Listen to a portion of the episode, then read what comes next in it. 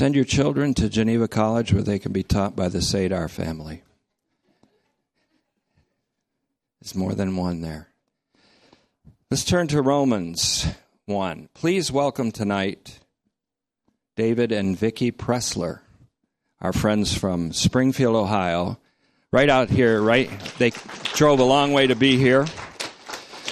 And David's mom and dad are key members in our Mississippi group, and they've been in the ministry of the Word for time immemorial. And uh, very good to have you guys with us.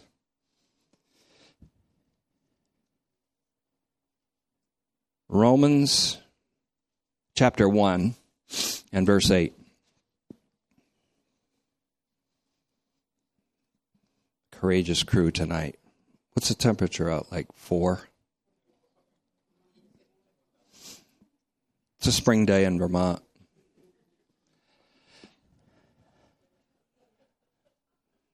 Tonight's message is called ITMGTTLJC. So keep that in mind. I know you got that down already. In an age of texting, a couple moments of silent preparation.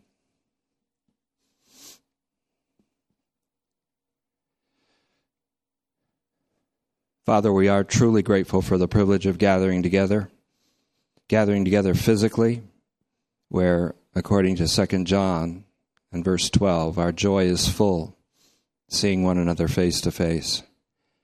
For this meeting, like all meetings when we gather together, is an anticipation and a preview and a prefiguring of our great and grand reunion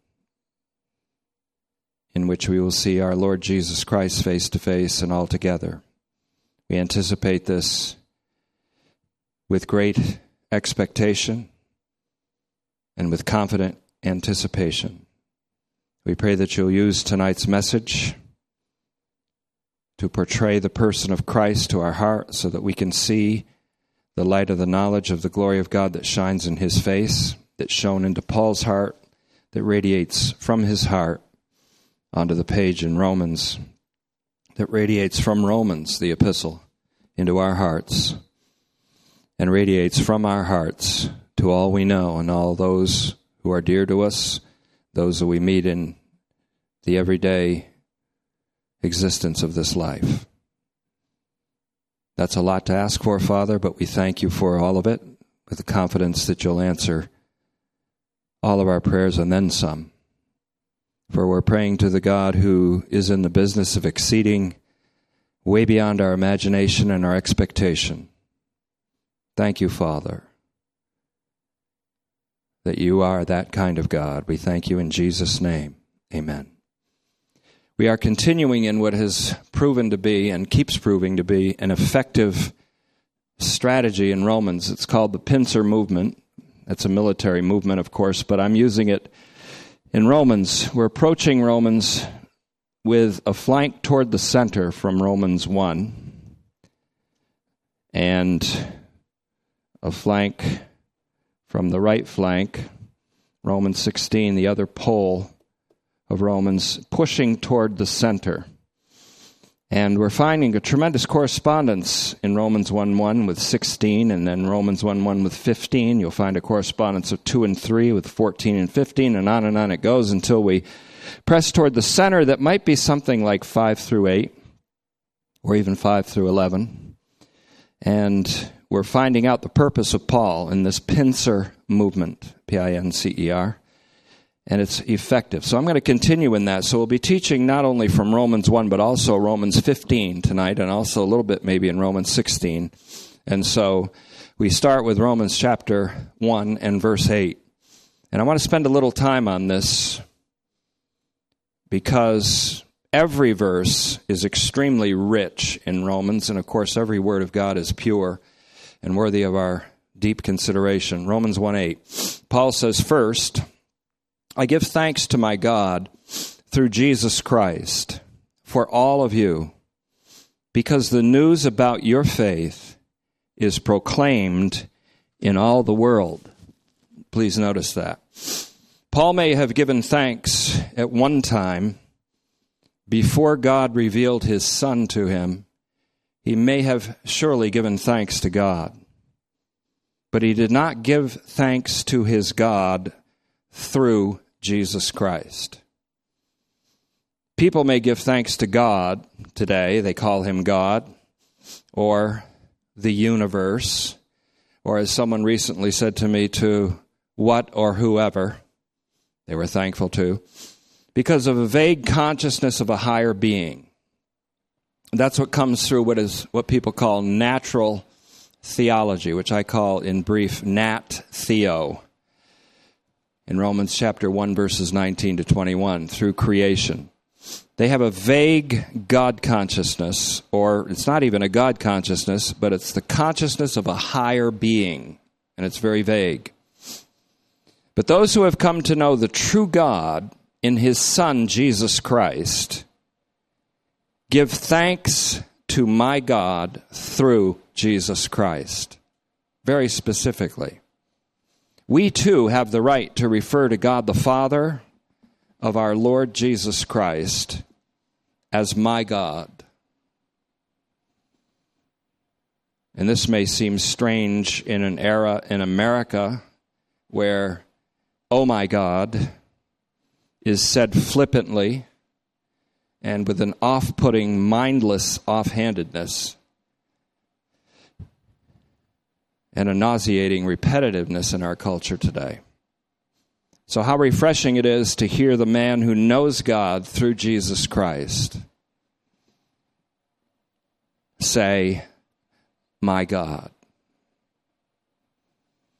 In Philippians 4:19, the same apostle writing similarly as a slave of Christ Jesus, Philippians 1 1, assures the saints by saying, quote, My God will supply all of your needs according to his riches in glory in Christ Jesus. As those who have been given faith, we are given with our faith the privilege to call the true God my God.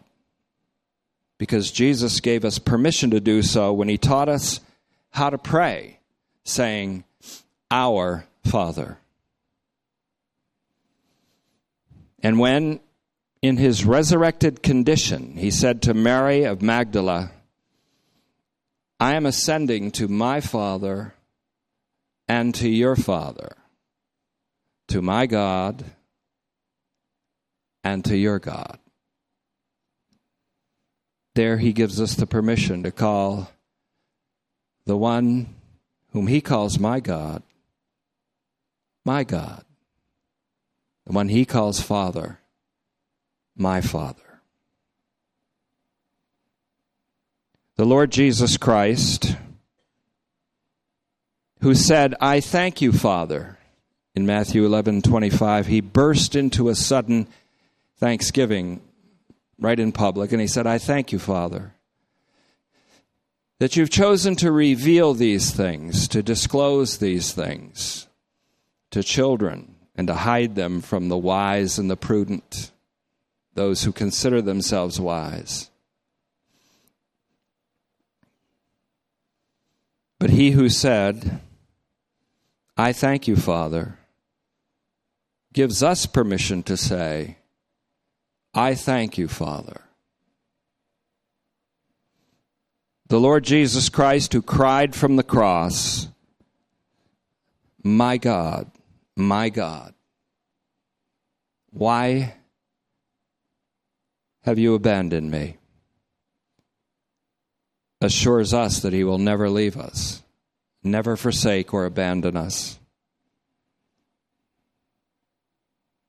And that nothing can or will ever separate us from the love of God in Christ Jesus. We are allowed to say, My God, my God when speaking of the one whom Jesus called my God. And we're allowed to say, My Father, my Father. Oftentimes, this has been my total prayer. As I sometimes am just ready to sleep, I'll say, my Father. And I give myself unreservedly to you tonight as I go to sleep. And I want to wake up in the morning with thoughts of you, thoughts from you, thoughts I can follow in your word. He invariably answers those requests. And if he doesn't, he has some other thing he wants to draw my attention to. And he does. My Father.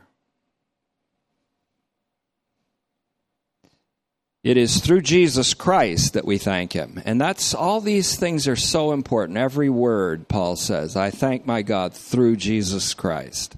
Through Jesus Christ. It's through Jesus Christ that we can thank him, and indeed we do. And we call him Abba, my Father, because the Spirit of the Son has been sent into our hearts crying, Abba, Father. Imagine a world in which instead of cursing with the name of Jesus Christ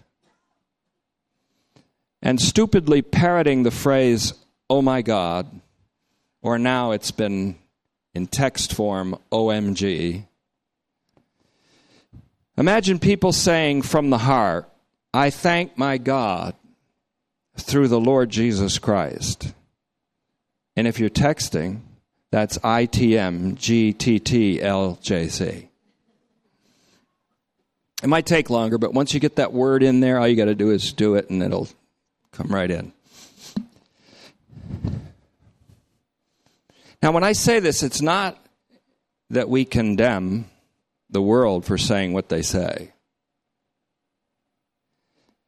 For we who have been called out from this world can only call God the Father by the Spirit who is given to us. And it's only because of the Spirit of the Son who indwells us. And we can only call Jesus Christ the Lord by the Holy Spirit. through Jesus Christ then is a crucial phrase in Romans 2:16 also. We find that phrase again Romans 2:16 because there is a day in which God will judge the secrets of men and women. It can be frightening if it weren't for the phrase through the Lord Jesus Christ whom Paul says through the Lord Jesus Christ, God will judge or evaluate the secrets of men and women. And then he says, it's through Jesus Christ according to my gospel. The gospel of God about his son can also be called my gospel. And Paul calls it my gospel in Romans 2:16. He does it again in Romans 16 at the end in our pincer movement. He does it again in 2 Timothy 2 8. Timothy, remember Jesus Christ, according to the flesh, the seed of David, risen from the dead.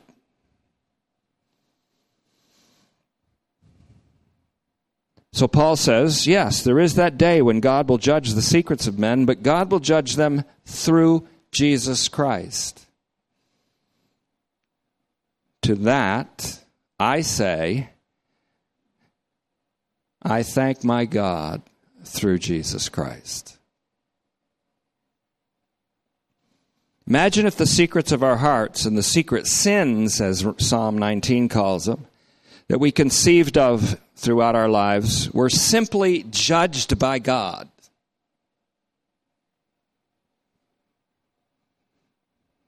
But they will be judged through Jesus Christ. The judge who was judged for us. I thank my God through Jesus Christ.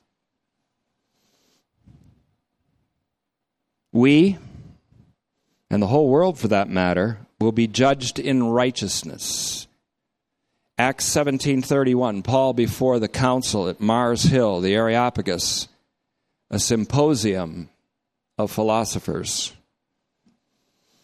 he says there's coming a day when God will judge the world. And he says oikomene there, not cosmos, but oikomene, the whole inhabited planet of humankind in all of its times, all of its sequential times. The only way to judge all of humanity all at once in all of its sequential times is through the resurrection of all humanity. That's when, in Luke 3 6, all humanity altogether will experience the salvation of the Lord. That's when according to Revelation 1 7, harking back to Zechariah twelve ten, every eye will see him. That's when Philippians 2 10 and 11 says, every tongue will acknowledge him, every knee will willingly genuflect, every mouth speak in praise toward him.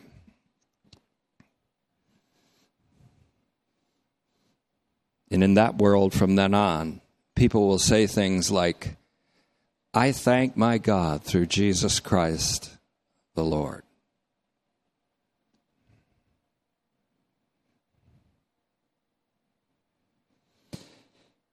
And so something really popped today when I read this Acts 17:31 when Paul said there will come a day when the whole world will be judged in righteousness. And righteousness as we know is a key word in Romans and it means an act of divine deliverance we will be judged, the whole world will be judged in an act of divine deliverance by the man he has appointed, granting, your translation may say proof there, granting proof to all in resurrecting him from the dead. But why does the word proof come out in the Greek as faith, piston. So we have to read it this way God has appointed a day in which he will judge the world in righteousness by a man whom he has appointed, granting faith to all in resurrecting him from the dead. In the resurrection of Jesus Christ, God grants faith to all of humankind because Christ's obedience to the extent of death was rewarded by God raising him from the dead. He was handed over for our trespasses and he was raised for our rectification in Romans 4:25. Whose sins was he handed over for on the cross. If not the sins of the whole world, according to 1 John 2 2, then whose rectification, whose justification was he raised to bring about, if not all humankind? In fact, he goes on to say that pretty bluntly in Romans 5:18. So Acts 17:31 could be translated God has appointed a day in which he will judge the world, the inhabited world of mankind by the man he has appointed, granting faith to all. God judges all mankind by granting faith to all of them, and he judges them in an act of deliverance, a salvific act, an act of acquittal, an act of rectification by raising him from the dead. In the day when God judges the secrets of men and women, when he judges the world of human beings in all of their times, faith will have been given to them all. So the whole world will open their mouth in praise to him. Again, the word is oikomene here for the whole world in Acts 17:31. God will judge the world, the whole inhabited planet Earth, in all of its successive and sequential times. And that's again, oiko mene. That's not cosmos there. Oikomene means inhabited earth, the inhabited planet because he will have given all of them faith. Because Jesus Christ, who was handed over for our sins, the sins of the whole world, was resurrected for our justification, our rectification, or the rectification or the setting right that consists of life for the whole world because of the obedience of the one man, the Lord Jesus Christ. That's not a doomsday pronouncement that he will judge the world in righteousness. That's the greatest announcement of happiness and joy there can be. Now, Paul, in this light, and with this light on in his soul, remember one of the key words and one of the alternative titles for our study now, Romans the Epistle, is Reading Romans with the Light On. In this light, and with this light on in his soul and spirit, Paul writes to thank his God through Jesus Christ for how many of the saints in Rome? Some of them, the Jewish ones, the Gentile ones, the ones who happen to be slaves of Caesar, the some, some who are imperial slaves have been highly promoted, the ones who meet in house churches like Prisca and Aquila's house church in the suburbs, or the poor saints only that meet in the tenements, the slaves and the freemen, the poor freemen in the tenement section of Rome? Or did he say all saints? I think he says, I give thanks to my God through Jesus Christ for all of you for all of you. He says all, and he means all of them, regardless of the divisiveness that fragments and polarizes them for the time being. I remember Colonel Thieme years and years ago did a series on fragmentation and polarization among believers. Fragmentation. And he used the analogy of the fragmentary grenade and how fragmentation leads to polarization. Polarization leads to a kind of a hostility, divisiveness among the saints. That was happening in a phenomenal way in Rome. As we're going to see when he addresses the problem, he addresses the problem throughout Romans. And I was saying the other day, when you try to get to the heart of the matter with Paul, you always do, because Paul is always at the heart of the matter. Everything he says is at the heart of the matter. Right here, he's trying to do what he tries to do throughout the entire epistle promote unity, induce humility that promotes unity that results in the proclamation of the gospel in the hearing of the word of God where it's never been heard before. He intends to go to Spain, remember, he intends to go to Spain through Rome. He wants to go to Rome and meet a united assembly of believers there because he wants, quite plainly, to receive fruit from them when he gets there. And that fruit includes a tactical support for him to finish what God gave him to do a mission to the world of Gentiles that began with Jerusalem, fanned out all the way to Illyricum in Eastern Europe, and was going to end in Spain. And in Spain, the refined Greco Romans and the religious Jewish Christians considered the Spanish to be barbarians. So Paul opens Romans and he said, I have a debt to pay to the Greek and the Jew and also to the barbarian, in quotes. And so here he says, all. He means all of them, regardless of the divisiveness that fragments and polarizes them at the time. And the work of unifying the saints in Rome, therefore, has already begun right here in Romans 1 8, right after the main greeting in 1 7. It approaches a climax in Romans 15. Let's look at 15 6. You'll see where he's headed from the pincer movement. Let's see how we can press from this other flank toward the center in Romans 15 6. Now may the God of patience, hupomone here is not macrothumia as in 2 Peter 3.15, which has been our Sunday sermon title for a few messages. Now may the God of patience and encouragement grant that you be of the same mind and intent.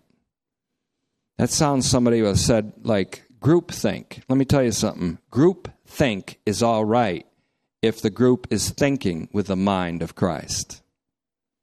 Let this mind be in you, which was also in Christ Jesus, who did not grasp for equality with God because he already had it.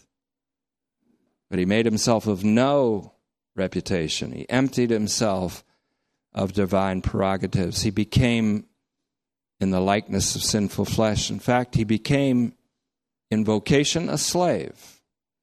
Became obedient to the extent of death by crucifixion. Let this mind be in you. So, now may the God of patience, or we could say endurance and encouragement, grant that you be of the same mind and intent as Christ Jesus.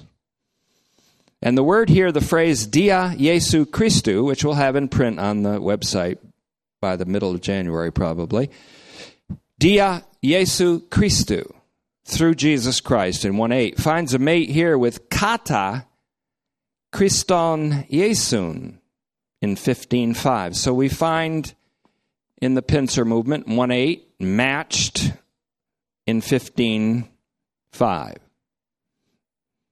So that with one impulse, he says, and with one mouth, you may glorify the Father of our Lord Jesus Christ. You see the the matching of 1 8 with 15, 5, and 6 here, the, the intent of all the saints with one mouth. This reminded me of Acts 3:21. God spoke through the one mouth of all the prophets, and they all spoke of one thing, apokatastasis, the restoration of all things. Apokatastasis, panton.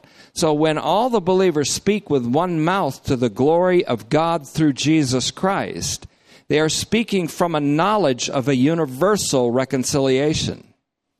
And so Paul brings the knowledge of universal reconciliation, yes, but he does it to bring to bear on a situation in Rome of divisiveness, fragmentation, polarization, mutual ressentiment that prevents the gospel from going to places where it was never heard or where it was only heard. America is not a place where the name of Jesus has never been heard, but in a lot of America, America is a place where the name Jesus Christ is only heard in derision, scorn, cursing, and empty liturgy.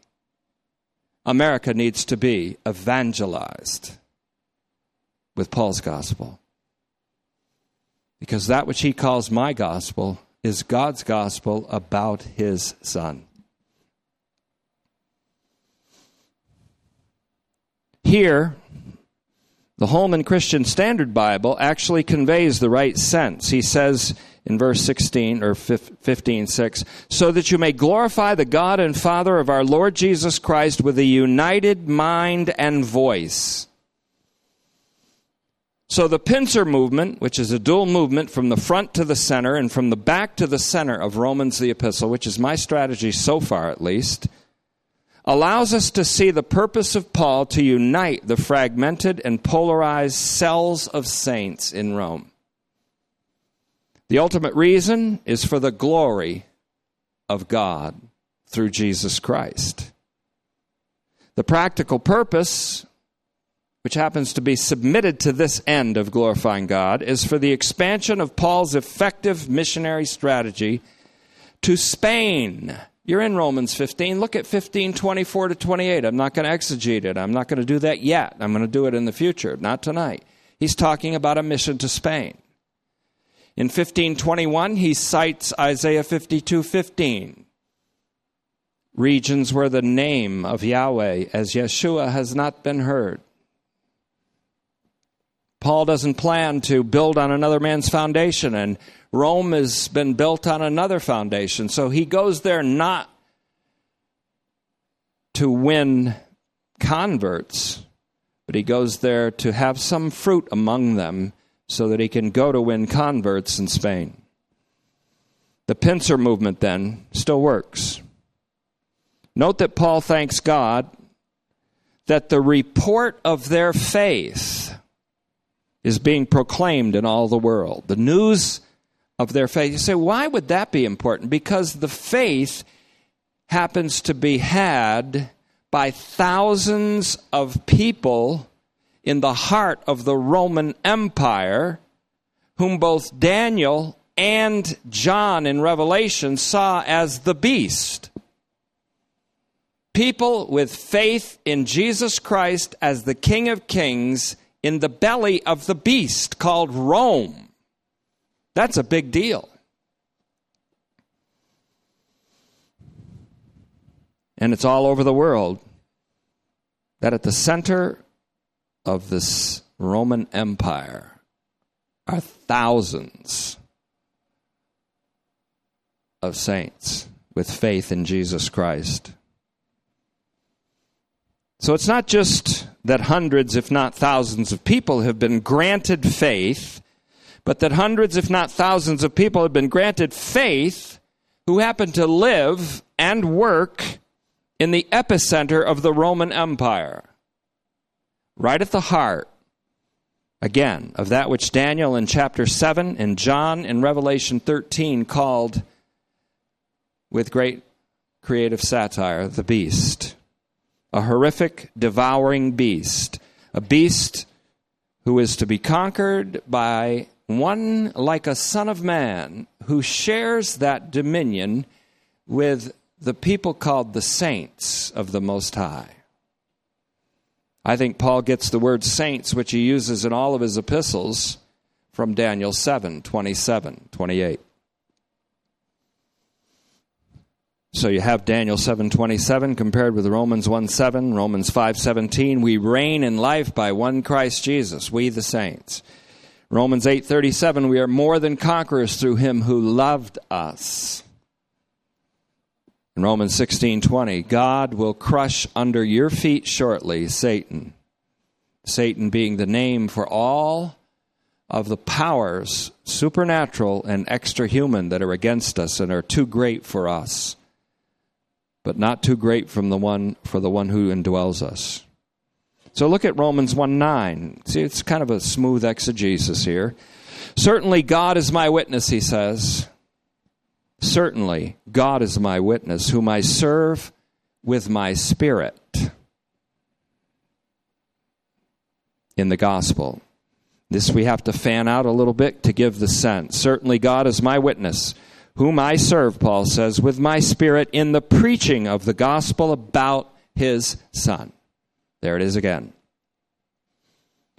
that I constantly mention you. God knows this and bears witness to it. I constantly mention you in my prayers, verse 10. Always asking, in addition, he's saying, always asking in addition. In other words, if Paul has a kind of prayer list, it's a mental list he goes through, he always mentions the Roman saint. And sometimes prayer is just a mention. Many times I've laid in bed and said, My Father, and I'll see your face, and if I know your name, I present you by name. Just here they are. Hey, my Father, here they are. And if I don't know your name, and sometimes I've been introduced to people five times in 30 years, same people sometimes, because it's just, I know your face, I know your souls, sometimes I forget names. But if I don't know your name, I present your face. And sometimes I've gone through the whole Sunday congregation and just mentioned you, mentioned you, mentioned you. Because if I had a paragraph for every one of you, I wouldn't have time to study. And then I'll come to church and I'll say, oh man, I missed them. Oh man, I missed them. You know? It's usually Mike. I miss you all the time, Mike. No, I, I get Mike. I get you all the time. I, but he says, I mention you. He can take it. That's why I dole it out to him. Asking, he says, meaning I ask in addition to mentioning you, that if it is somehow in God's will, I may now at last succeed in coming to you. He wants to get there. He doesn't say, like he did to Thessalon- the Thessalonian church, I tried to come to you many times, but Satan hindered me. This time he's got so many other things to do. One of the things he has to do is collecting millions of dollars in what today's money would be from the churches in Achaia, southern Greece, and northern Greece, Macedonia. He's collected a massive collection that he wants to bring to Jerusalem, to the saints there in Jerusalem. And he prays. You'll see that in Romans 15 too. He prays that that collection will be accepted by them because they don't really care for Paul much in Jerusalem. If you read Acts 21, they all came down on him to tear him to shreds. But to promote unity, he collects from the Gentile saints. He said, Hey, you guys have received so much of their spiritual heritage. Maybe you can give some of them some of your material blessing because they're persecuted, the saints there. So, one of the reasons he doesn't get to Rome immediately is because he wants to go to Jerusalem first with this collection that's spoken of in 2 Corinthians 8 and 9, which shows me that 2 Corinthians was written before Romans. But so he's not prevented by Satan. He's got a lot of other stuff to do before he gets to Rome, but he's saying, Father, if it's somehow in your will, I want to get to Rome. Now, what does Paul mean, backing up to verse 9? What does he mean by God whom I serve with my spirit? What does he mean by my spirit? I mean, do you capitalize spirit, S P I R T I R I T, or do you, is it Paul speaking of his human spirit? One may answer, well, that means his own human spirit. And I, I can accept that. After all, in Romans 8:16, Paul distinguishes our spirit from the Holy Spirit. It says the Holy Spirit testifies to our spirit, distinguishing my human spirit from the Holy Spirit. He testifies or bears witness that I am the child of God. He bears witness to our spirit that we are the children of God. Children. And if children, then we're heirs, and on and on he goes from Romans 8 16 onwards. So Paul must be speaking, this person would say, about his own human spirit. Now, you see what I'm doing here? I'm saying what somebody else is saying. And you know what Paul does in Romans? A lot of that what somebody else is saying. He has an interlocutor, he has an imaginary conversation partner. And some of the Romans, especially early on and all the way through Romans 4, and then again in Romans 9, and really throughout much of the epistle, Paul is having somebody else talking. That's what I'm doing here. So I say, one person may say, Paul must be speaking about his own human spirit. But then I would reply, though, that Paul has already set a kind of precedent by calling God my God. My God. Elsewhere, he famously calls Christ Jesus my Lord, especially in 3 8. I consider all these things to be loss and count them and write them off as loss and count them but skubala, refuse excrement if you want, other words if you're inclined. For the excellency of the knowledge of Christ Jesus, my Lord. So he has my Father, he has my Lord. So my answer would, why can't he say my Spirit? And speaking of the Holy Spirit. You see, now we've got a dialectic going. A dialectic doesn't mean one's right, the other's wrong. It means that there's one can learn from the other guy, and the other guy can learn, and it goes back and forth until you build what might be the right answer.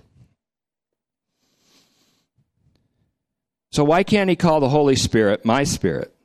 It was no coincidence, and this happens all the time because I divide up my time several hours reading commentaries several hours reading theological treatises and things like that, and then I go to my study and hammer this out like I did, like I'm doing with you now.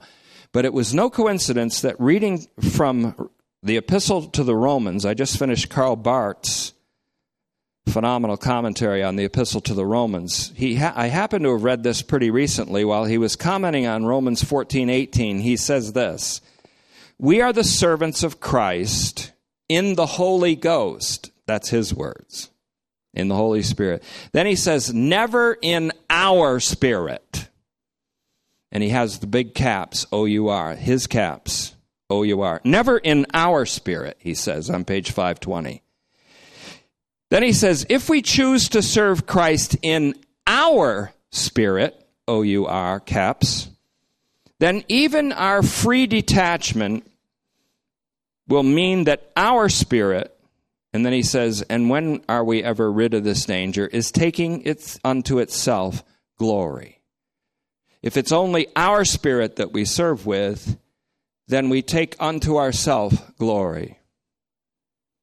And you see this all the time. You preacher, you might like a preacher or a teacher or an evangelist or a theologian, but you, you like them because of their spirit, not because the Holy Spirit has dissolved them and consumed them to reveal Christ in them. That's the tragedy of ministry. And he says, so when we serve only in our spirit, we are in this danger. And he, when are we ever rid of this danger? And I say, hey, Karl, you're exactly right there, buddy. We're never out of danger as preachers of taking unto itself glory. And then he said, And we ought not to be surprised if we are to be found neither well pleasing to God nor approved of men. Because all our lives we served with our spirit, not the Holy Spirit. That's my additional comment. So there's an answer to this dilemma where Paul says, I whom I serve with my spirit. Is he going against Karl Barth by saying, I'm serving with my spirit? and therefore taking glory to himself? Or should it be he serves with my spirit, speaking of the Holy Spirit? I think the answer to this dilemma about who is my spirit is found in 1 Corinthians 6:17. Why? Because there it says, anyone who is joined to the Lord is one spirit with him. Anyone who is joined to the Lord and that word joined is the same word used for man and woman joined in marriage, united.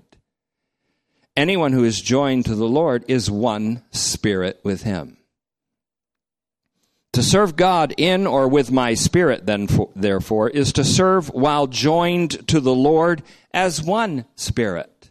Now, if you follow this logic and follow this reason, I think you're going to find the interpretation of what Paul means here. It means to serve with the Holy Spirit actuating and activating our spirit. And our spirit isn't just a third of what we are. Our spirit is a word for our total being, the total phenomenon of our human being. When Jesus said, Father, into your hands I dismiss, I commit, I entrust, is better. I entrust my spirit. He wasn't just saying, I'm entrusting the spirit being in me, the spirit in me. He was saying, my whole being. I'm placing my whole being into your hands. And the Father answered by raising not just his spirit, but his body from the dead. You see, when we have Romans 12, 12 1, I urge you to present your body.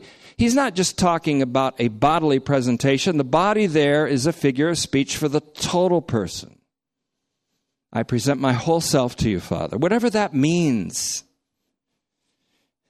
And I find myself doing this pretty repeatedly lately. Because I believe that a preacher of the gospel ought to be dissolved in the preaching, that he should be immolated. Remember those, I don't know if you remember in the Vietnam era, there were Buddhist monks, they set themselves on fire and they called it self immolation. It was in the news all the time.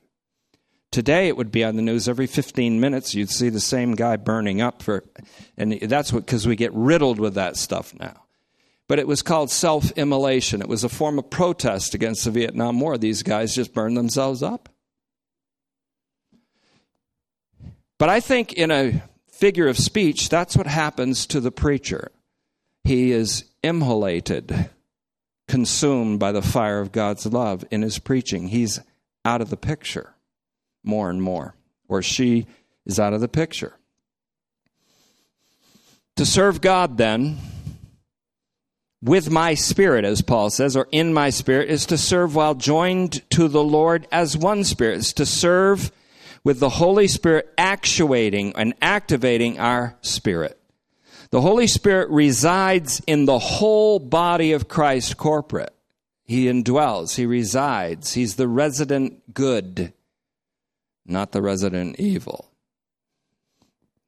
The Holy Spirit resides also in each individual member. In each individual men- member, he expresses Christ in a distinctive way, not in the same way. He expresses Christ differently in each distinct individual but it's the same Christ. And this is what Paul's talking about in Romans 12, 5 and following, where he speaks of the charismata, or the grace endowments, or what we call the spiritual gifts, or grace endowments that the Holy Spirit distributes as he wills in 1 Corinthians 12, 7 also and following. To serve God with my spirit is not to serve God only with my specific being, with all of my being but it means to serve with all of my being, empowered and actuated by the Holy Spirit, who is in who is in fact the spirit of Christ himself. He's called the spirit of Christ who resides in my mortal body. He resides in the members of our body, our human body. And this is the spirit that raised Jesus Christ from the dead and will vivify or make alive our body, whether we have been reduced to ashes or dust, or whether you've recently died, God will quicken, revive, vivify transformatively our bodies in resurrection. So, this is the same spirit of holiness according to which God designated Jesus Christ of the line of David to be his own divine son in Romans 1 4. This is the Spirit who raised Jesus from the dead and who will vivify or make alive our mortal bodies in Romans 8:11.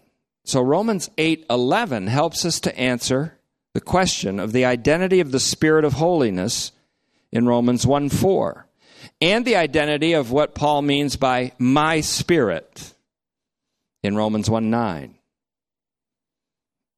In Romans 8 9, he says, If anyone does not have this Spirit, he does not belong to Christ. If anyone does not have the Spirit of Christ, he is none of his. He does not belong to Christ. Now, people use that to condemn believers. That's not what Paul's doing at all here in Romans 8 9. He's not throwing a mantle of doubt on the Roman saints by saying, if you don't have the Spirit of Christ, you are none of his. He's doing the opposite. He's not throwing a mantle of doubt on the Roman saints, but showing that they do belong to Christ precisely in that they have the Spirit of Christ in them. The Spirit who testifies with their spirit and with ours today that they are the children of God. So Paul is saying that he serves God with his Spirit, which is joined to the Lord and empowered by the Holy Spirit. So all of my being is involved in serving God. But it's all of my being being dissolved, not just involved, but dissolved in union with the Holy Spirit. So we preach not ourselves, but Christ Jesus the Lord. We manifest in our mortal bodies the life of Jesus because death works in us. So serving God with my spirit means that I'm both involved and dissolved in the Holy Spirit. Consumed.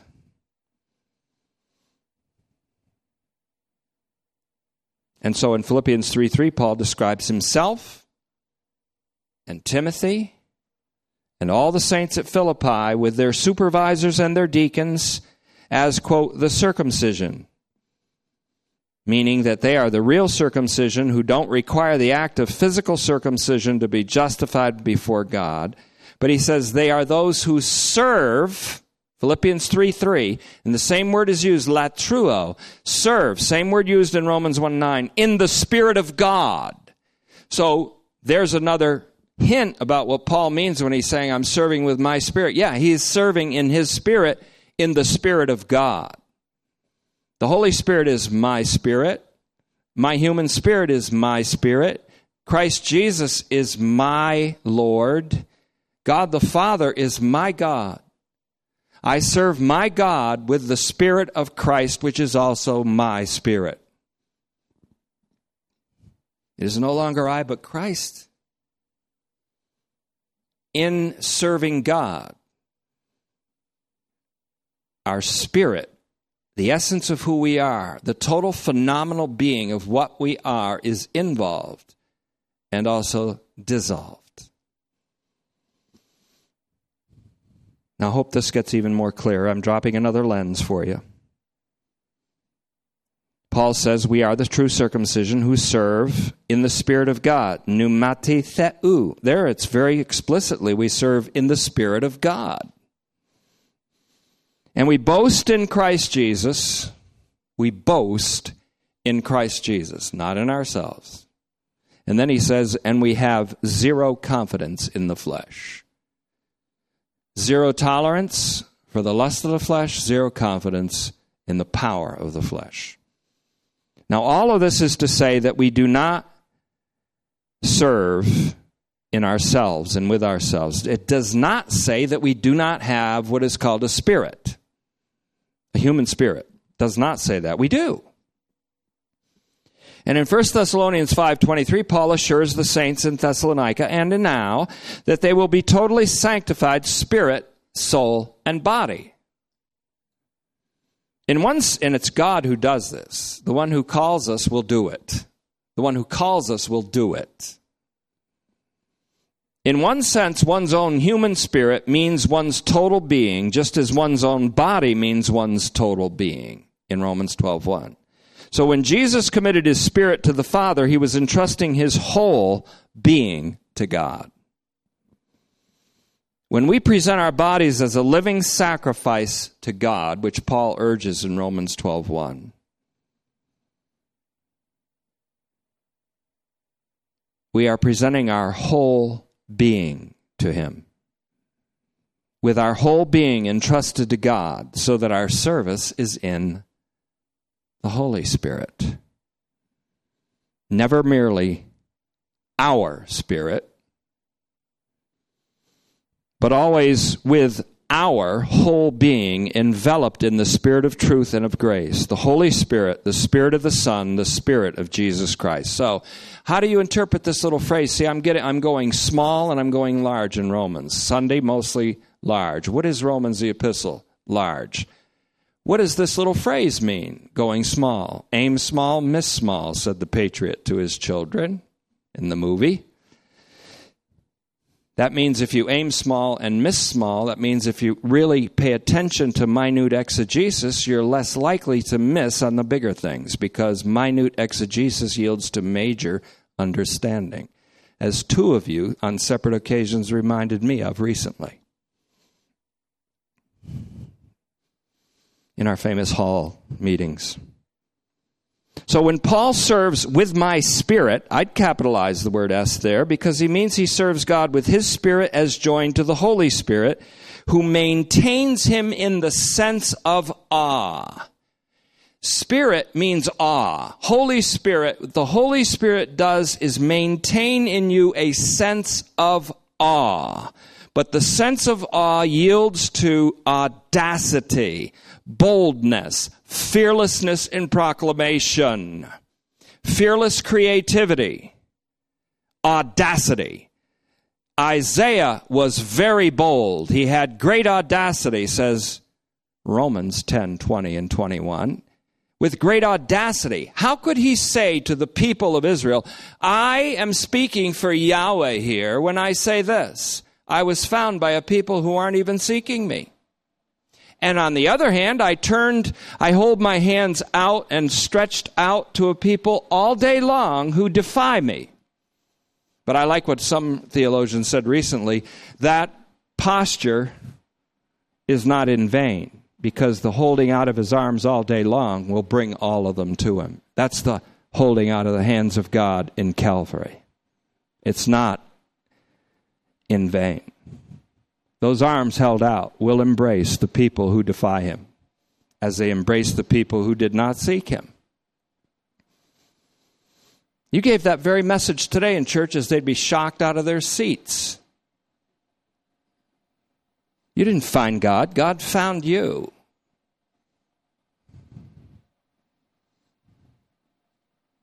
You didn't believe, and so He rewarded your belief with salvation. He evoked faith in you when you heard the gospel. By grace are you saved through faith, and that's not of yourself. And so to serve with the Spirit means he serves with a sense of awe, This sense of God produced awe. God produced awe and wonder. Or worship, even we could call it worship, results in a spirit of audacity, boldness, fearlessness, power. For he has not given us a spirit of fear, but of power, of love, and of a sound, stable mind. A shalom of heart. To serve God with my spirit is not to do it with my might, but to utterly reject my might and orient myself to the grace of God as the power to serve. What Paul is saying is, myself is dissolved in this service. I find that the more we know ourself apart from God, the more we're glad when our self is dissolved in the service of God. And it's only weird, it's very weird when the self is dissolved because then we discover ourself in Christ. It is no longer I that live, nevertheless I live. What happened there?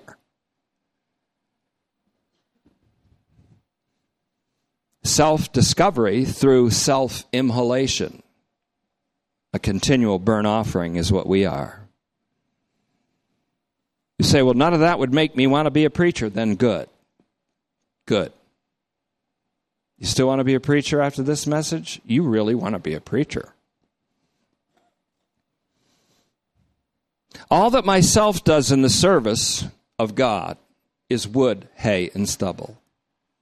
All that myself does in my own spirit in service to God is wood, hay, stubble.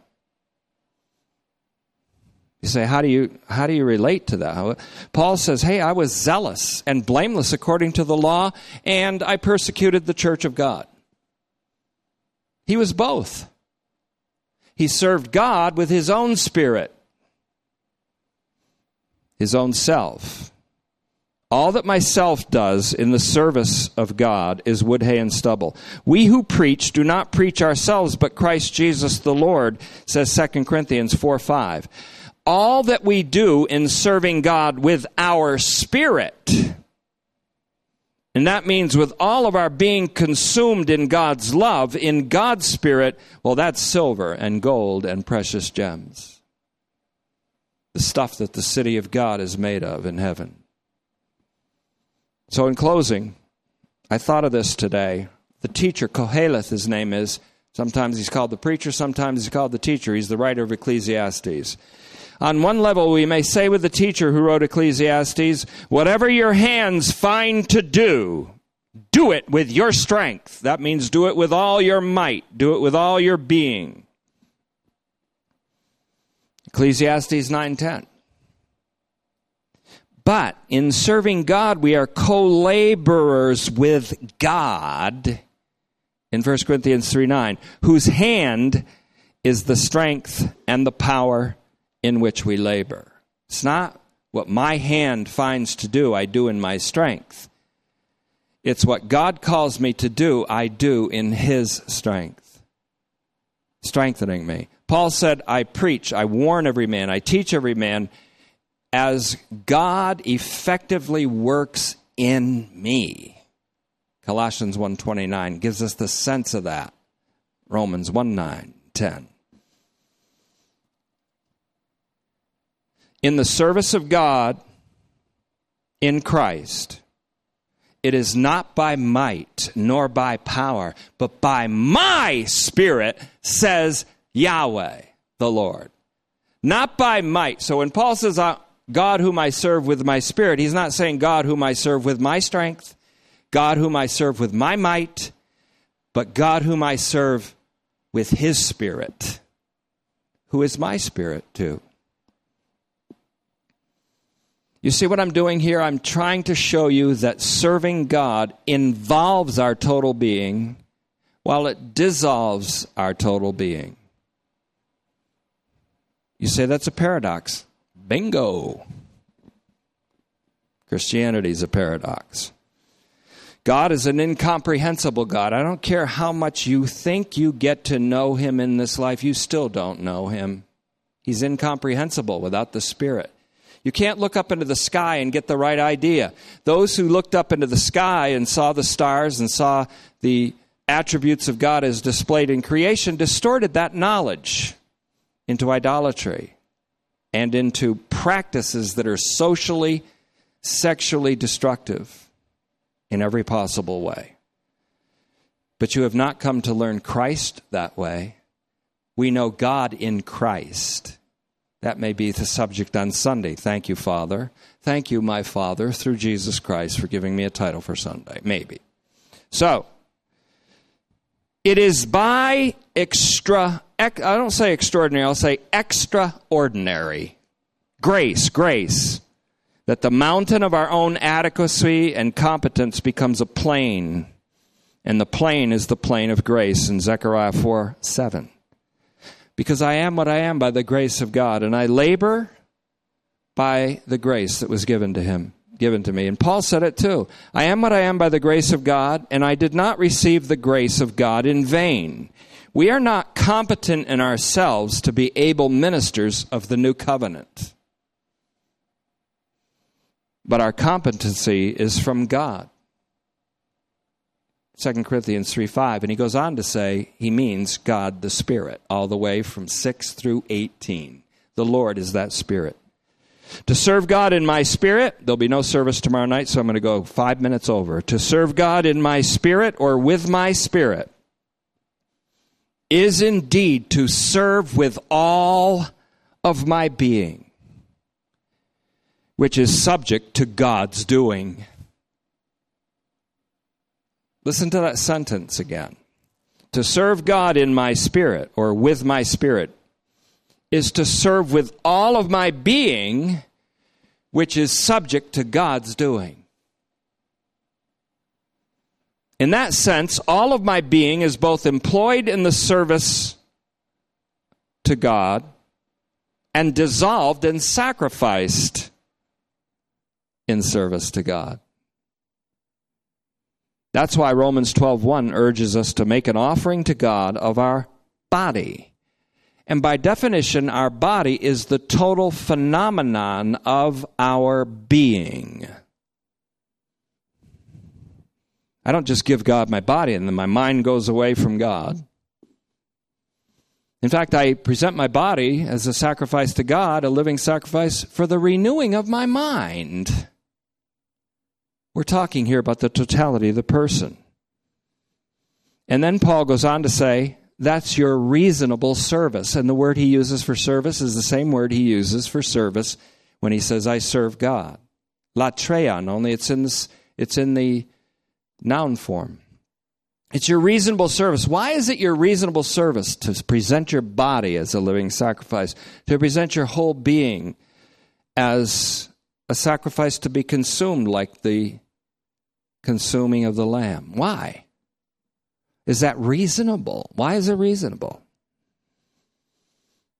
Well, it's not unreasonable of God, but very reasonable for Him to ask for all of our being to be at His disposal because He has made us a kingdom of priests by giving His all for us. When the Father gave His Son, He gave all of His being to us and sacrificed all that He is. It's only reasonable that He asks for all of us. Our reasonable service is reasonable because our whole being is at the disposal of God and of Christ, who is the servant of God. And there we have Isaiah chapters 40 and chapters 40 to 55. With all of this water having passed over the dam tonight, then, we can now say that there is a distinct echo of Romans 1 8, with all the world being apprised of the faith of the Roman saints, with Romans 16 16b. We didn't get there last Wednesday. Let's look there as we close. 16 16b, in which Paul says, All the churches of Christ salute you. You see the pincer movement? You see that from one end he says, All the world has heard about your faith. And at the end he says, All the churches in Christ salute you. Pincer movement, pushing toward the center. You know what's at the center? The unchained gospel. The gospel unchained. I may be in prison, Paul said, but the word of God is not chained. In fact, sometimes the more we're chained, in fact, I say the more I'm chained to my desk and to my study, the more the word is free and freed as I speak it. All the churches of Christ salute you. Remember last week we spent the whole evening on this one thing greet one another with a holy kiss. It's a flu season. Make that a holy fist bump, a gloved fist bump, maybe. So, the last thing I'll say is all the world may have heard about the faith of all the saints in Rome. But all the churches in Christ who are not of this world, but called out of it, salute you. Thank you, Father, for this opportunity. We thank you for this gathering of believers on this night. Every night is a sacred night. Every night is Christmas. Every time we meet is Christmas because then the Son of God, Christ, is formed in us, born in us. And we know this meaning, Father, so we don't have to set apart a day, although there's nothing wrong with that either. But we thank you, and we thank you for the privilege of laboring, the laboring of those who teach and preach, because it is with a view to a mother's labor until Christ is formed in us. And I thank you for this congregation, Father, whose expressions of love and consolation and kindness have demonstrated to me recently the very Christ whom we worship. They have manifested the very life of Jesus in mortal bodies. And so we see that Christ is being formed in us.